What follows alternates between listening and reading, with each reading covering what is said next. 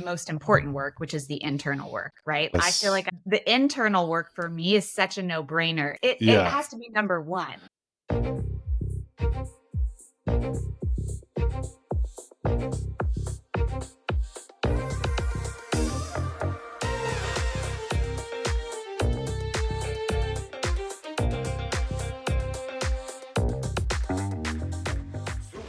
Welcome to Super Entrepreneurs Podcast. I'm your host, Shahid Durrani.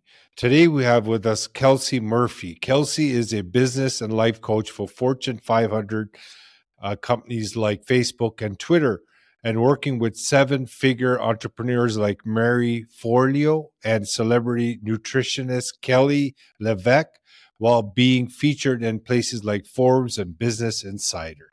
Welcome to our show, Kelsey. Thank you so much for having me. I'm so happy to be here. It's a pleasure. Great to have you.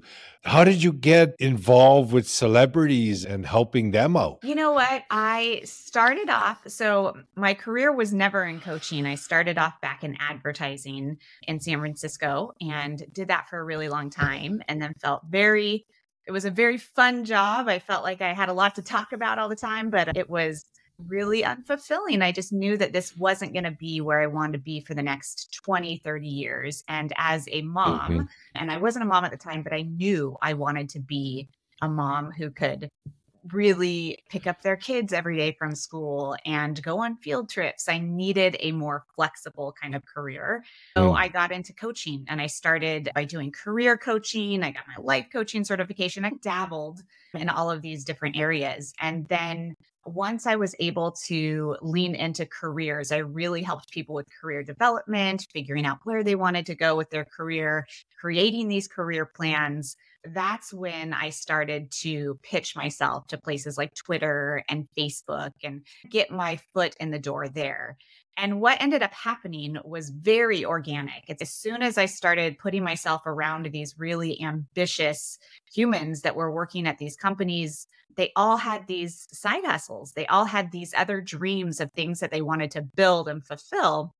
And since I had built this really beautiful, it was a hard coaching business to build. But since I had built this and been able to go and do these workshops and speak at places, I ended up just having a lot of people come to me that were like, hey, I want to build a coaching business too.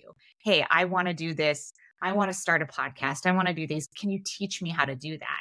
So I transitioned very organically into helping all of these really ambitious people build their coaching businesses. So I would find myself at coffee shops with some of these people talking about how to go from, I remember like Kelly O'Beck is a great example. She works with Jennifer Gardner and Jessica Alba and Chelsea Handler and all these amazing celebrities. And she's their nutritionist. But when her and I first connected, we were literally sitting at a coffee shop trying to look at a very small 6,000 person Instagram account that she had and decide on what was she going to focus on? What was she going to niche down on? Was it going to be smoothies? Was it going to be yoga workouts? And so we looked at kind of the data, and she was like, I'm going to test this one thing out for 30 days. I'm going to talk about smoothies. I'm going to talk about this one pose. And as we watched what happened, she then, if you go follow her now, she's like 500,000 followers. She's on a different planet now. But back in the earlier days, when we would be crunching these things together, we were just like,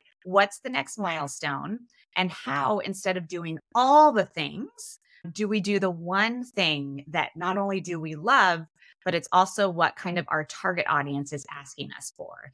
And after that conversation with Kelly and her going on to be able to build this beautiful business, I found myself getting calls from people like Marie Forleo to help coach her business students. And it turned out, I didn't know this was my gift. Like I don't think a lot of us know, oh, this is my niche or this is my special skill until you really start working with people. And it turned out, oh my gosh, my skill is helping people find that really specific ownable piece of themselves and their business that is this cross between something they love and something they can make a significant amount of money helping people with. And so when you find that thing, I feel like that's when you get to double down on it. And that's when you see huge momentum and growth versus trying to spread yourself too thin.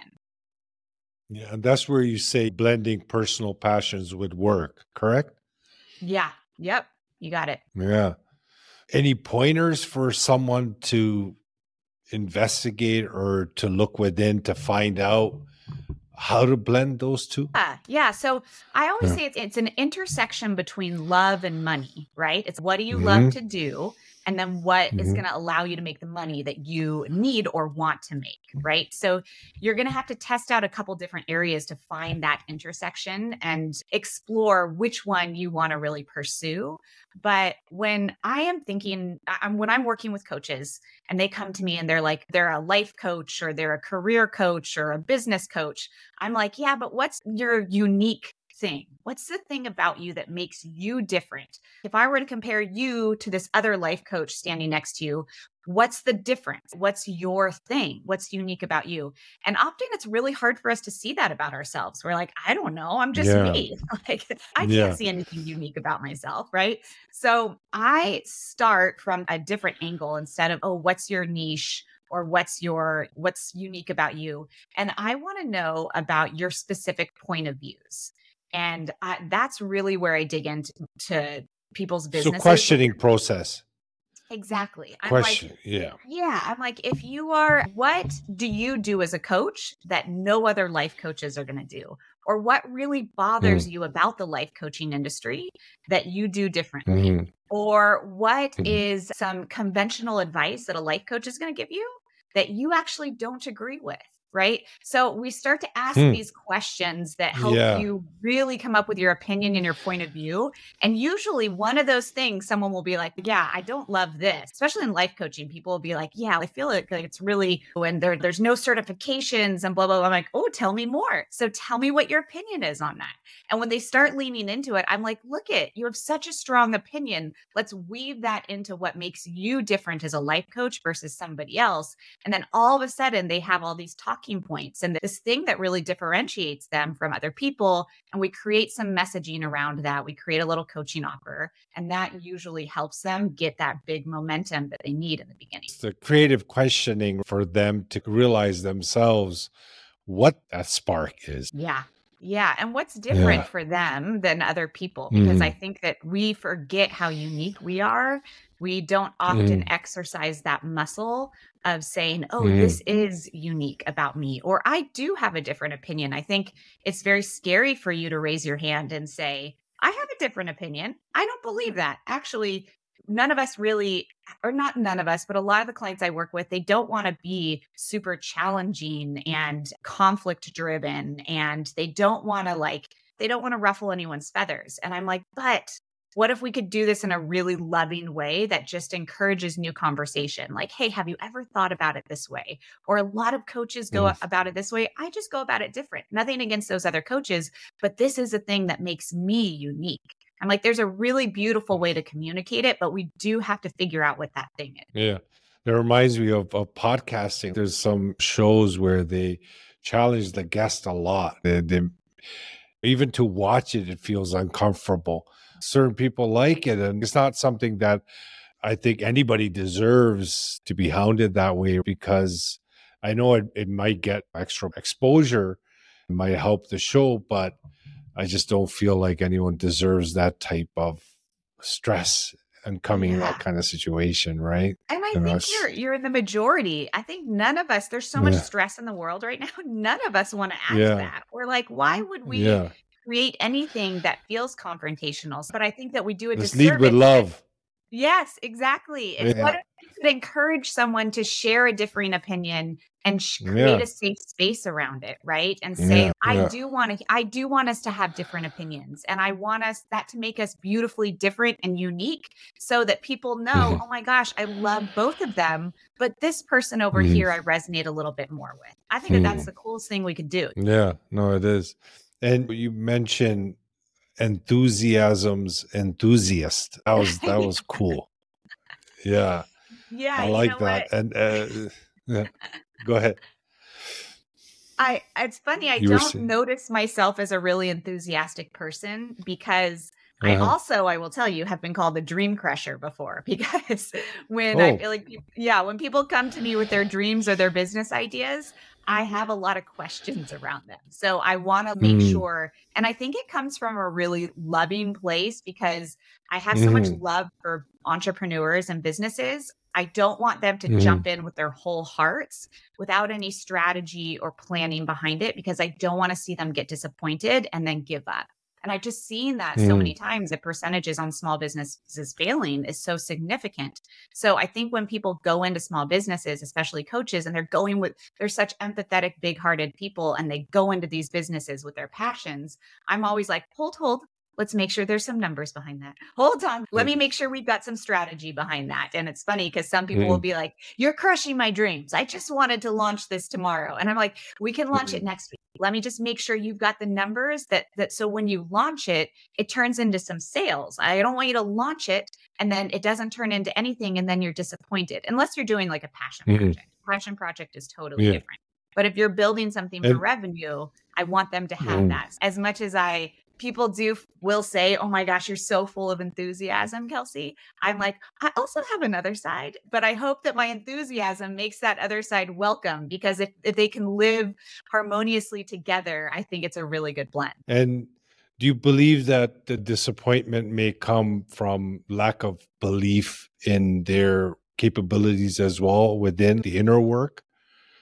Because that could trigger a small challenge or a small hiccup may even cause that disappointment, which may not be good for their journey as an entrepreneur, because entrepreneurs are full of challenges. So they have to have some kind of a solid foundation, don't you feel?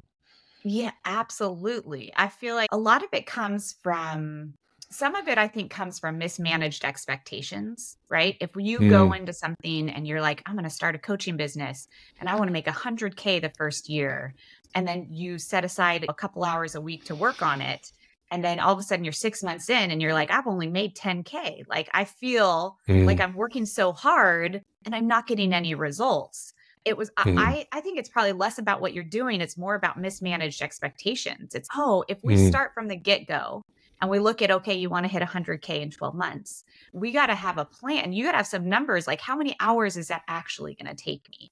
And when I get in front of people and tell them about my coaching offer, how many people are actually going to say yes? Out of 20 people, are 10 going to say yes, or are 3 going to say yes? And when we know those numbers and conversions, all of a sudden our expectations get managed more, so that when we hit that 6 month mark, we either know we're at the 10K and we're like, that's okay. I knew I was going to have to work 30 hours a week on this business, and I chose to work 10 because it was a busy season of my life, and I'm okay with that. Like, you at least intentionally know, versus if you don't. And then what happens next is exactly what you're talking about, is all of a sudden we feel this disappointment if we hit that kind of like roadblock, or we feel exhausted or we feel burnt out. And then that's exposing all these insecurities and all the negative dialogue and the internal conversation then starts. That's when it starts really past programming. Yeah, absolutely. Yeah, yeah. Oh, you've always been lazy. You knew you could never be an entrepreneur.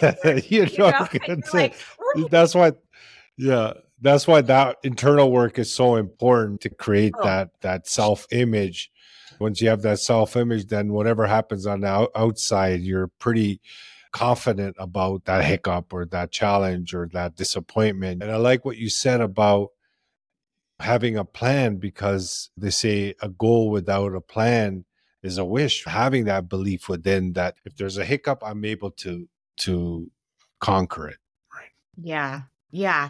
And what's funny, even in this conversation, I'm realizing how much I talk about a plan over the most important work, which is the internal work, right? Yes. I feel like I've just... The internal work for me is such a no-brainer. I don't operate like my life, given. Right? Like, it has to be number one. Like, I won't operate in my business if I don't have a life coach, a therapist. That's what I was getting at. That's what I wanted to hear. I knew it was there, because the energy I'm getting from you is, if it's natural, then wow, it's amazing. But definitely it requires a daily consistent work, the internal work. And that's the number one work, right? That's the first work is that internal work. And then the next big piece, I just don't want people to do the internal work and then make a dream for a business. It's internal work, set yourself up, then let's make a plan. And then you're going to hit some roadblocks along the way. And when you hit some speed bumps and some roadblocks, we go back to the internal work. It's just and this beautiful system. Yeah. And become consistent at whatever you do. Exactly. Yeah. But it's enthusiasm is such a special word for me. It helped me in my transformation so much that I was acting enthusiastic initially, but within just pump myself. I'm enthusiastic. I'm happy. I'm excited. But the self-talk, and it started taking its own life.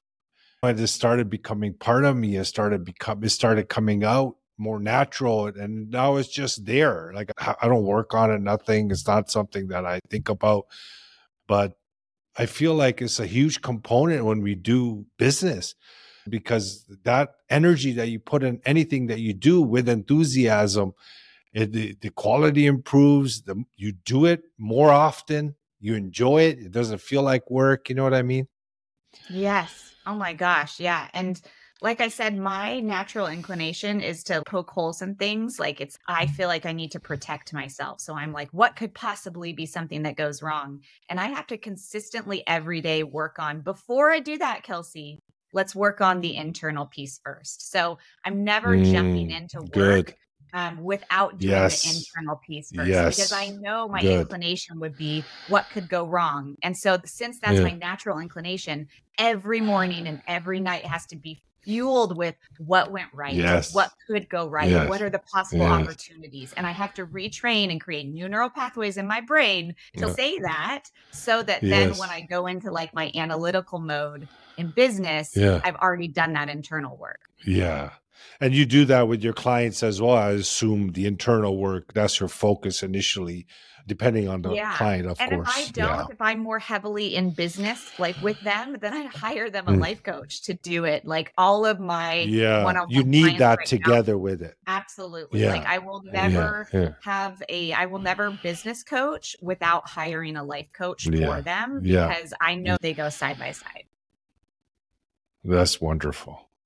Having these star-studded clients, is there a moment that you experienced from them that you were surprised to know, oh, wow, you became successful even though you had this characteristic holding you back? Was there something that surprised you when you worked with these clients? I have a tendency to naturally feel like we all put our pants on one leg at a time. Like I feel like when I meet people, it doesn't matter if they're a celebrity or a same here. I'm like, so where are you from? I want to know who you are as a human. And I go directly to that. Like I'm not very good with small talk. I'm not very good with the weather, with anyone, whether it's a celebrity or my neighbor. So when I see them, I'm like, how are you? What is going on? Like what's going on in your world?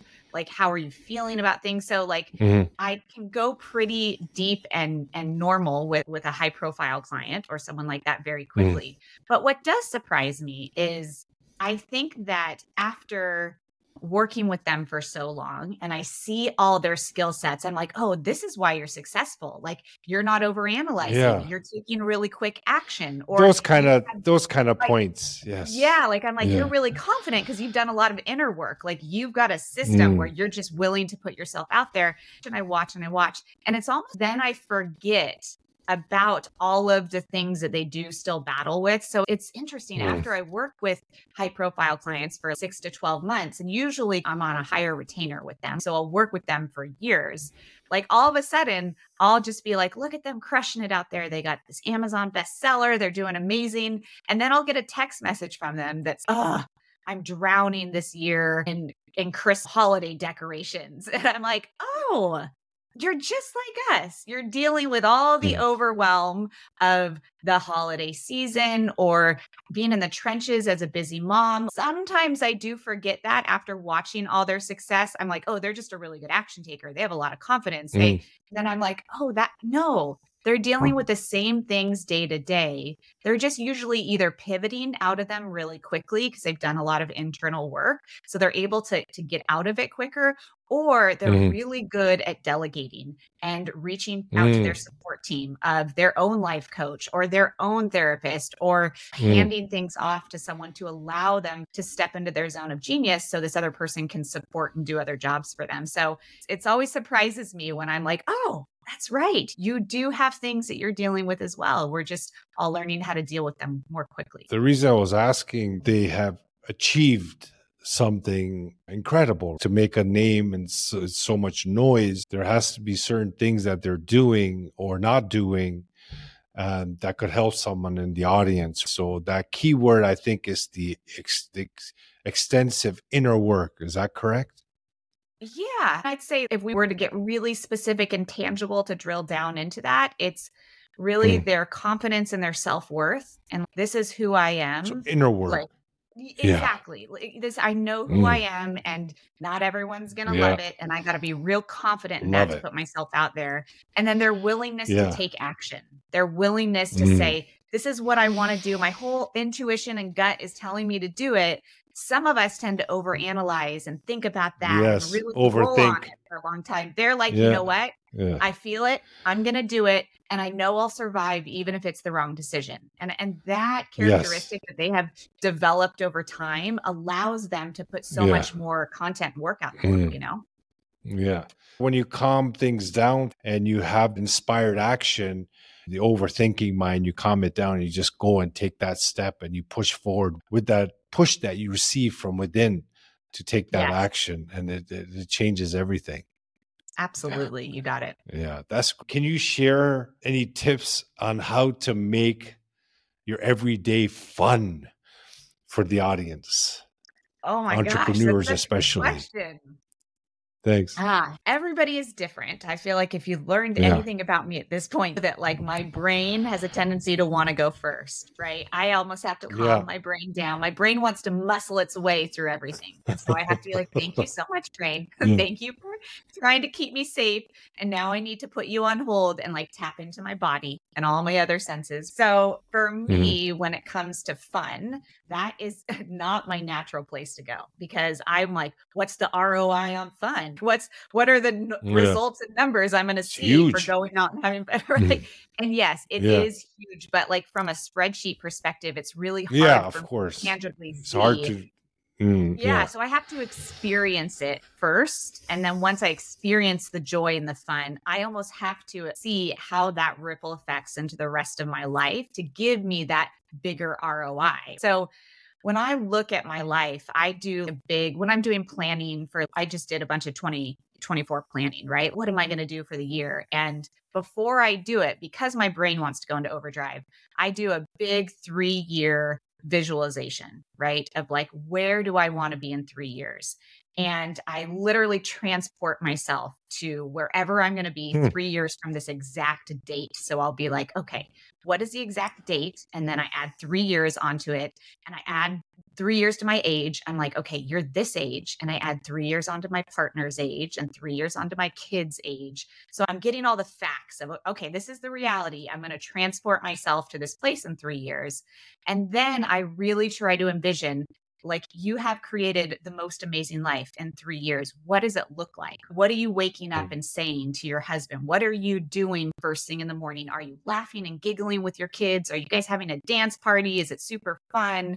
And I start envisioning this life, and I then am coming to the reality of what I really want to build and grow and prioritize. And if I don't do that, I'm going to strategize a really great business plan for the next year, but it's not going to incorporate the things that I really want to do. Play pickleball, go kayaking and paddleboarding with my husband for a lunch date every Friday. We just went to the F1 Austin Grand Prix, like all these little things that I really want to do. I don't see those on my planning to-do list. So whenever I'm feeling like I'm getting into the weeds and I'm not prioritizing fun or life or the things that light me up, I go back to this 3-year vision, and I just go and I read what I wrote down. And it instantly reminds me, like, okay, Kelsey, instead of Monday morning planning to get all of your emails out, go for 90 minutes and go play pickleball first. Check life off first, and then do your work after that. So for me, I really have to go into my to-do list for the week and get on my iCal and send myself iCals. I kid you not. If I could show you my iCals right now, in the mornings, every 30 minutes with my kids, it says laugh, dance, have fun with kids. Oh, nice. Because my brain has to be reminded. Otherwise, I'll go right into work or productivity. Yeah. And so I have that as a constant reminder on my iCal that, like, that's the life you want to build. When you get to the very end, that's the life you're going to want to prioritize. So that's usually the system that I use when I need to get back into like life and fun. Wonderful. Can you share what you feel your innermost superpower is that got you to this point in life? Oh, that's such a good question. I would probably say probably my ability to not give up and believe that I can figure it out. Cool. Persistence. Yeah. And I like what you said about the 3-year visualization, because then you're basically impressing your subconscious with a new edited version of your self-image that you already see yourself. So you start vibrating with that information, and you even take action from that place, and you make decisions from that place. It makes the journey more fun, exciting, enthusiastic. So that's wonderful. Yeah, wonderful shares. It was great to have you on the show, Kelsey. It was wonderful meeting you and speaking to you. It's a great conversation, great thing that you're doing for entrepreneurs and individuals. Wishing you all the best. Keep in touch. And thank you for your time. I will. Thank you so much for having me. And I echo the same sentiment. Keep doing what you're doing and putting this out there, because it's so needed and I so appreciate it. Thank you so much. Will do.